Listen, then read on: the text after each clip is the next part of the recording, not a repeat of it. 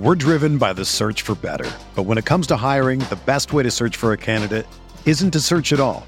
Don't search match with Indeed. Indeed is your matching and hiring platform with over 350 million global monthly visitors, according to Indeed data, and a matching engine that helps you find quality candidates fast. Ditch the busy work. Use Indeed for scheduling, screening, and messaging so you can connect with candidates faster. Leveraging over 140 million qualifications and preferences every day, Indeed's matching engine is constantly learning from your preferences, so the more you use Indeed, the better it gets. Join more than 3.5 million businesses worldwide that use Indeed to hire great talent fast. And listeners of this show will get a $75 sponsored job credit to get your jobs more visibility at Indeed.com slash BlueWire. Just go to Indeed.com slash BlueWire right now and support our show by saying that you heard about Indeed on this podcast. That's Indeed.com slash BlueWire. Terms and conditions apply. Need to hire? You need Indeed. You are listening to KC Sports Network, the number one podcast network for today's Kansas City sports fans. With former players from your favorite teams, informed perspectives, and former insiders, this is the place for you. KC Sports Network is proudly presented by Emprise Bank, your partner in possible.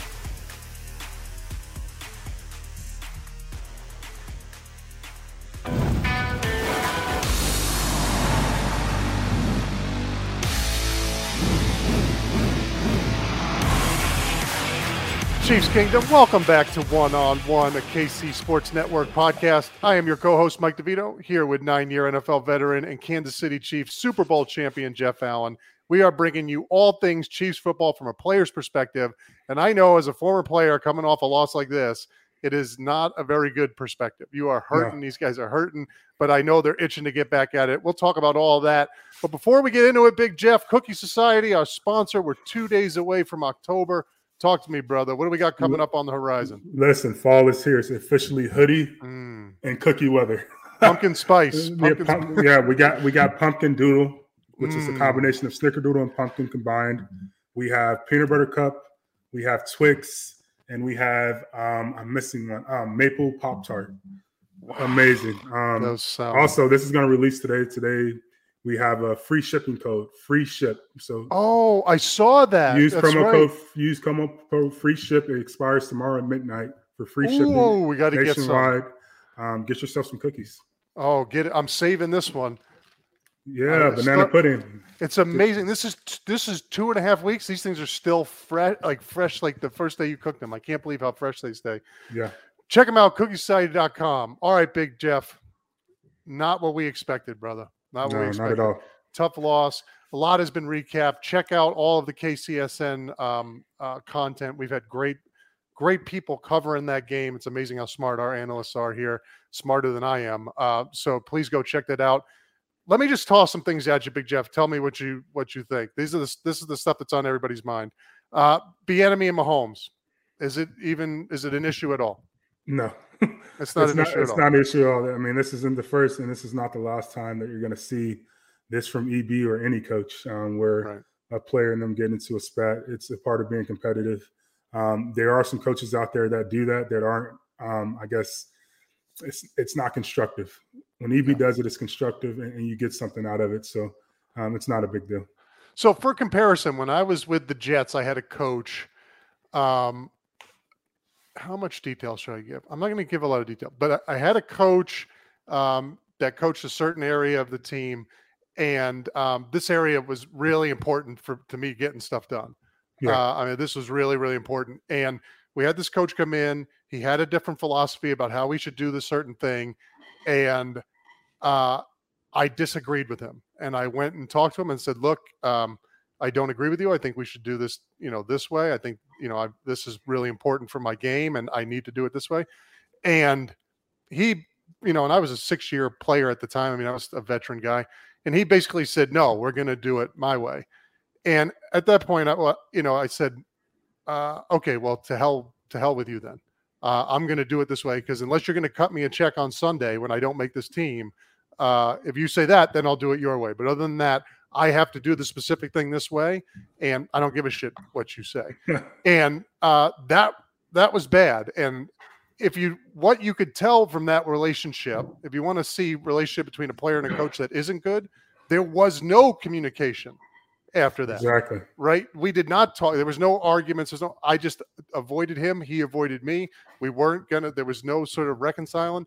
That's when things are talking. When guys are mm-hmm. toxic. When things. When guys aren't talking. When guys aren't having those heated disagreements. That means it's just apathy. You're like, well, I'm it's, I'm doing it, and I don't care what you say. I mean, it's family. I mean, you have right. you know things with family sometimes, and you know, the only difference is there's cameras all around. And, right. and there's things that you don't catch on camera. There are during practice, there are during right. training camp, and it gets heated. I mean, we've all, as professionals and as grown men, have had, you know, some yelling at the coaches, some instance yeah. at the coach because we're all grown men. We all have families. We're all we're all trying to win, and, and, at the end of the day, that happens, and it's a. and there's nothing more emotional than when you're coming off the field, right? Yeah. Especially if something didn't happen the way you wanted it to happen you're come. I mean, we saw it with New York. Quinn Williams in New York was him and his D line exactly. coach. Getting, coach getting into it. it getting it into it. I mean, and it's not going to be the last time. So people are making no. a really big deal out of it. And, and, I sometimes I feel like I don't know the media. They, they want to make EB a scapegoat. And I, I tweeted, "Make up your mind." You know, right. the, the deal was he wasn't calling plays at first. And then now, when it's not going well, now he's calling plays. Yeah, isn't that how it works? At, at, at, the end of the day, it doesn't matter. We just got to get the job done. We weren't very efficient running the ball. It was, it was really bad um, missed some opportunities up front, um, didn't protect as well as we should have. And special teams were a mess. The silver lining is, the, despite us giving up the game-winning touchdown, our defense played phenomenal, and they did a right. lot of good things, and and we're going to be okay. And before we move on to that point, another thing I wanted to bring up too, and some people have highlighted this, but I think it's important. EB is a former player. Yeah. Right. So he's in a coach's role, but he's a former player. And being a former player, he has that player mindset. So I guarantee you, unlike somebody, a coach who could be a really good coach but has never played in the game, EB feels the same sort of passion and excitement and love and uh, is going to experience the same highs and lows as the players are because he's and, been there. He knows he's like during a game. He knows what the ups and downs feels like. And we respect so you, that. We respect that way more from a guy that did it rather than a guy who's never done it and has that same energy. Exactly. Like, you don't know what the hell you're talking about. Shut up. Exactly. and but and I'm saying that to say that's the motivation behind his energy. That's why he is so fiery, is because he's one of us. He's yeah. one of us. And he's he's feeling the game just like we are. And it's I would imagine it's it's different than a normal coach who's never been out on that field. So put that all in perspective.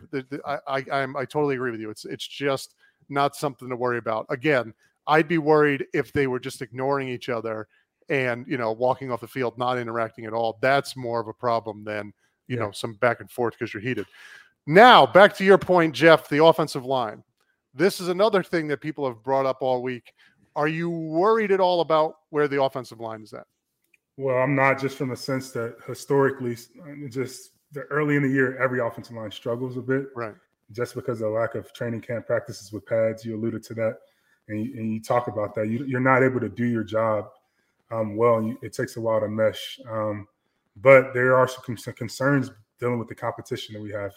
I mean, right. the Bucks have one of the best, if not the best, front seven in the league. So it's going to be another test. Um, the Colts were a really good front seven. They had a good D lineman, and we didn't do a really good job. So I think we need to come out ready to go and, and give Patrick some time and the ability to step up. And he's not having to run around, and, and, and receivers need to make plays.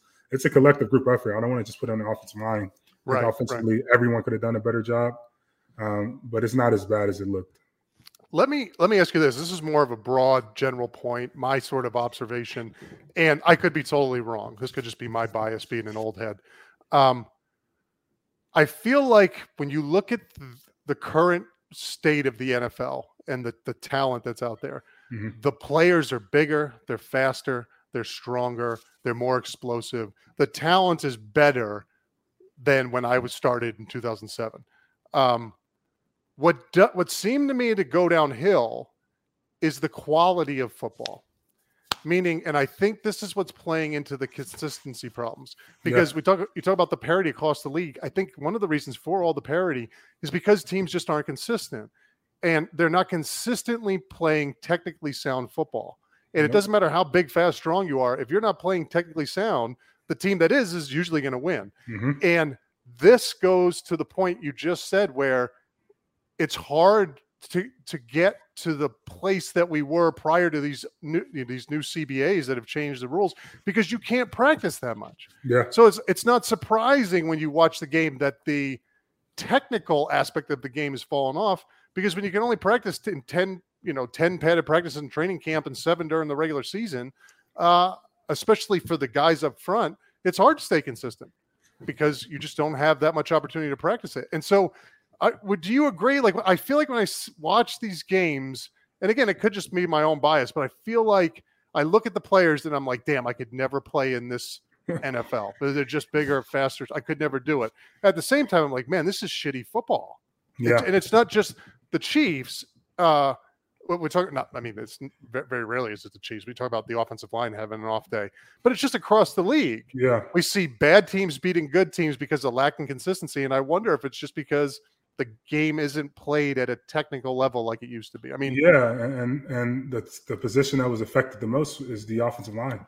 Big time. That's that, great. The offensive line is the position universally that's been affected the most by the lack of practices and the lack of being able to get those reps. And, and we see it, especially early on in the year. We see teams that came into the season with quote unquote on paper good offensive lines and, and rated highly not doing so well. I mean, Indy on the other side, they have one of the best, and they looked really shitty too.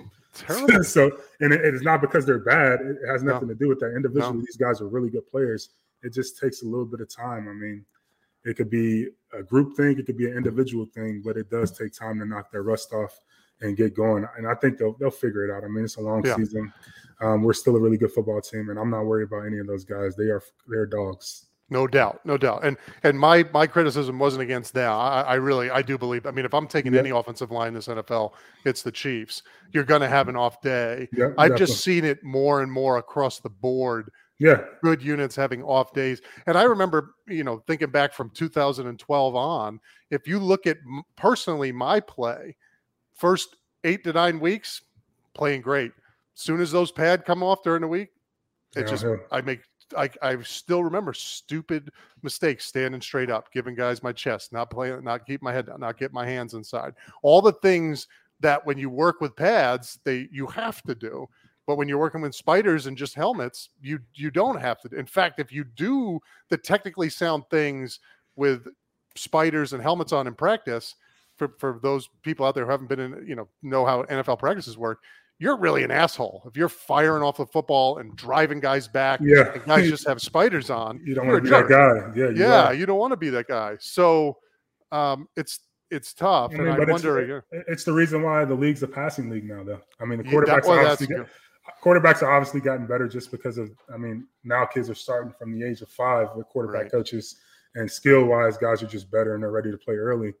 But when the offensive line is not able to physically do anything in practice, the only thing you can really do is pass the ball. We don't have pads on. So we get really good at pass blocking in theory, but but pass blocking isn't passive.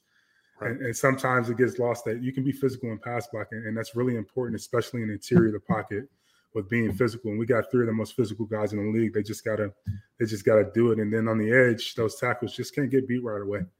Right. You know, run those guys up the field, give Patrick a, a, nice firm pocket so he can step up and make those throws, and, and we'll be okay. And, and that's why the run game looks crappy right now. Yeah. I mean, that's why we don't have the right fits as an offensive line sometimes. That's why maybe the running backs can't find the hole because this is their first time really going full speed. Right. And, and, and seeing these looks and these holes are opening up and they're missing them. So we just got to, we all collectively, we got to just get used to it and you brought that point up way back when we started how it you know even the first few games of the season coming you know training camp in the first few games it takes time for the offensive line to gel.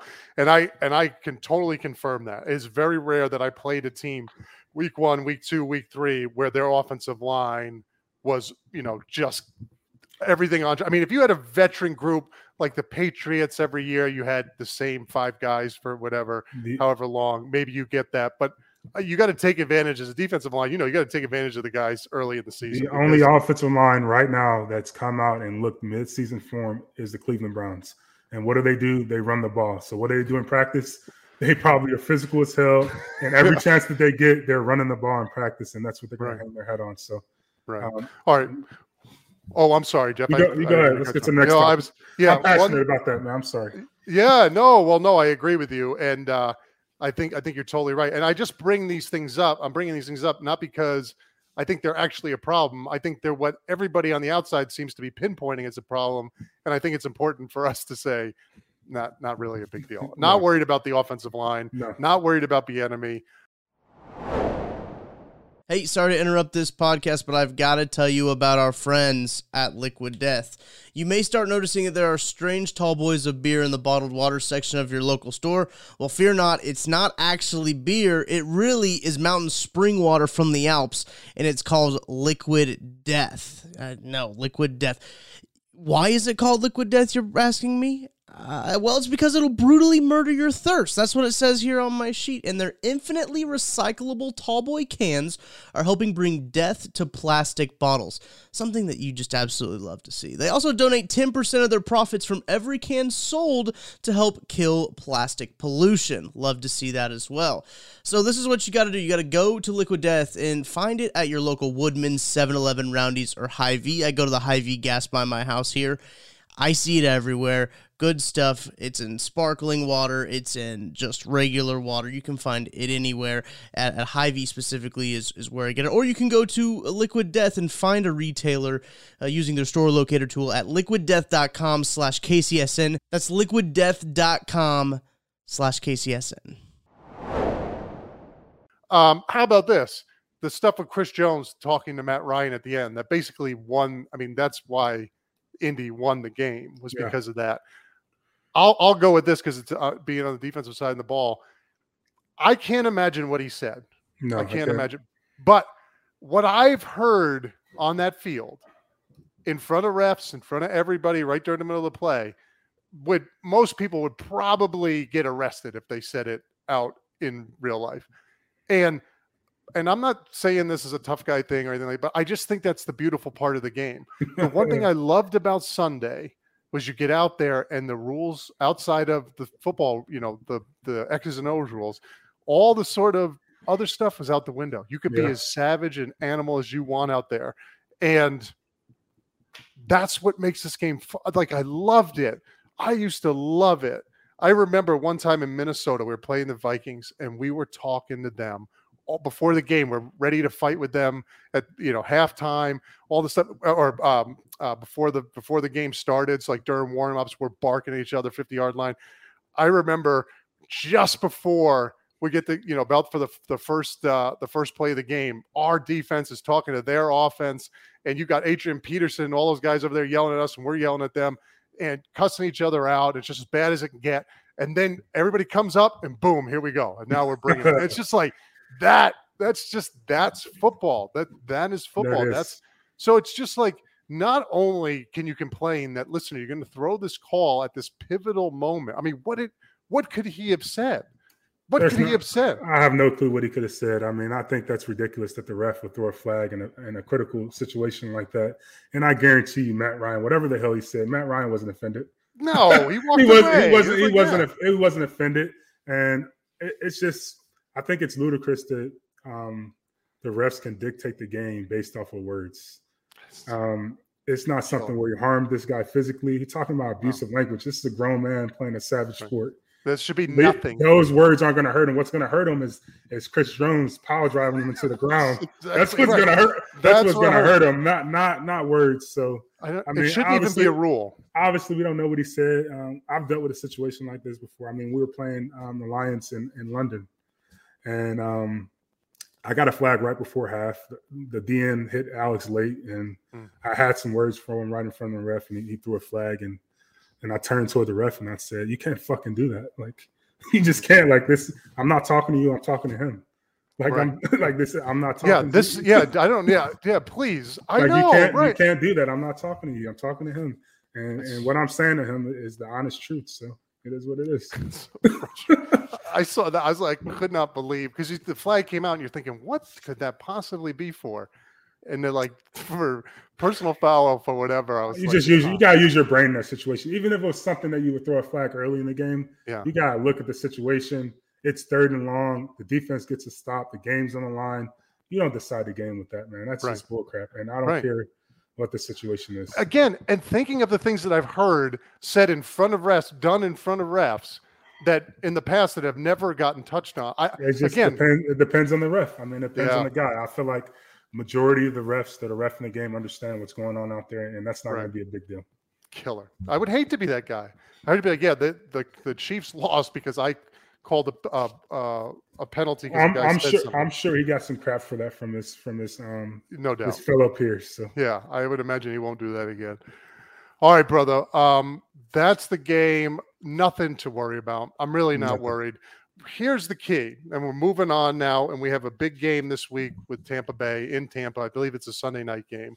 Am yeah. I correct on that? I believe that. yeah. It, it might be. In, it might be in Tampa. You're correct, but it's a Sunday yes, night game. We'll see. Sunday night game, and we're, and we're praying for everyone in Florida right now. Um, yes, everyone yes. gets out of there safe, and if you are there, that um, you're you're covered. So Yes, we are playing. Yes, no doubt. Good call, Jeff. Did they have they so have they changed our game around at all? No, they're they're talking about it. Um, I think a decision will be made today. Um, okay. either um, more likely Minnesota, but either there or New Orleans because they're playing out of the country. I believe. I'm not sure. Okay, got it. Okay, interesting.